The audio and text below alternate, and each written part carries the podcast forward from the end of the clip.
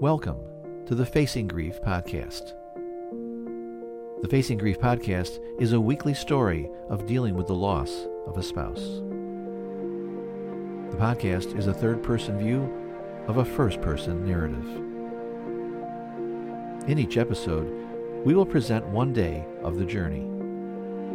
It is our prayer that you may find some comfort from these stories in your own grief journey. There will be stories of the pain, observations on the experience, and the most precious of stories, those stories of an amazing relationship that now strengthens the author as he lives a new life. Throughout our lives, we can look back to periods where living just seemed like it would go on in the same pattern we were used to. When circumstances would change those patterns, we would become disoriented, frustrated, struggling to cope with how what seemed like it would go on forever would now end. In today's episode, we will learn how our lives are but a series of timeless moments and how that understanding will help us in our state of grief.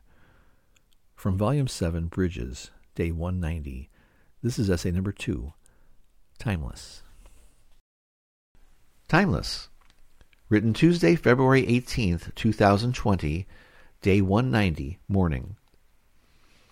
In grief, time has no value anymore. Time stopped for us at the point of our loss. The world, of course, moved on, but for us, we stopped. All the indicators of time that really were of significance ended.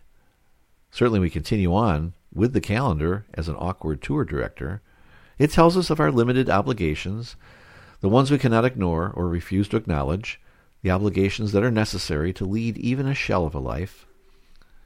In that same way, as we survey our past, which we are very good at since it is one of our recreational activities that we do participate in, we find an interesting observation. Looking at our lives, looking at yours as well, you can remember periods of time that just seemed like they were going to be going on forever. Patterns of our life that were our life for that time. In those periods, it just seemed like time stood still in a sense. Everything we were doing just continued on continued on with a predictability that was constant. It was reliable. There it was, week after week, month after month, even year after year.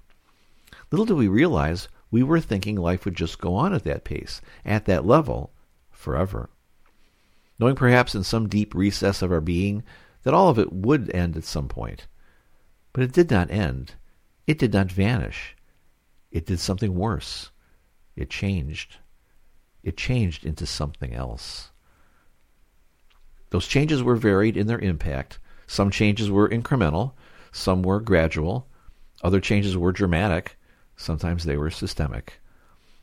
At those times, the entire playing field changed, changed to a different game entirely. Those transitions were quite difficult, some taking weeks, months, and years to embrace. Yet eventually, the new pattern would emerge as the pattern, as the way we lived, as timeless. For a time, at least. As I survey my world of six months past the end of my life, I'm stuck in the snapshot of my pre grief life, in this life I am now living. Like those residents of Pompeii, whose lives ended quite abruptly as they were living their day to day, my world has been encapsulated in grief, frozen, held in limbo. I have noticed this as I reflect on the artifacts of our life together that stand as a testimony to what was. Like my granddaughter Hannah and her pacifier, I cling to those markers of the life I long for, fully knowing that life is ended. And then I ask myself, what do I do? It's not quite as simple as, well, get a hobby, take a trip, redecorate. No, none of those things are an option. Because those of us in grief face a simple problem. We have no life to lead without the one who was our life. Getting past that, as some would say, is quite impossible, if not downright offensive as an option. And yet, in this current pattern that seems to have no end and no clue as to what to, would be a meaningful next step, we know from the past that even this life, as we now know it, as excruciatingly awful as it is, will also change at some point. It has to, because it always does. And it will. But until then, Until that day, life is a game of survival. To overcome the anguish, the emptiness, the loss of everything that made us what we were on that terrible day when our lives changed forever, I look at these artifacts of the past and ask, what am I to do with you? What possibly could I ever do with you? Those questions remain, and for now will so will the artifacts. They will remain. They must. They are at the worst the remnants of our former life, a life now gone. They represent everything that was precious to us, tributes to what was lost, monuments to the pattern of their day, of that time when they were the day to day. Reminders of that pattern of life, that pattern that we thought seemed timeless. Until the day the new pattern will arrive, that change will be more than difficult. Those changes never have been easy, but that has not stopped them from coming.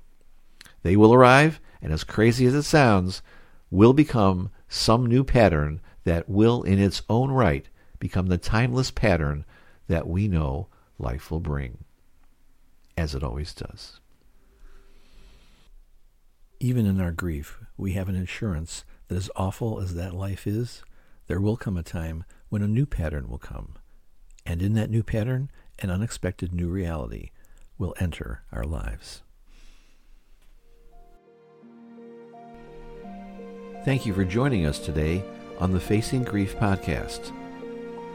Visit our website at essaysongrief.org to find out more about today's episode. Our prayer is that we can be a blessing to you in your grief journey.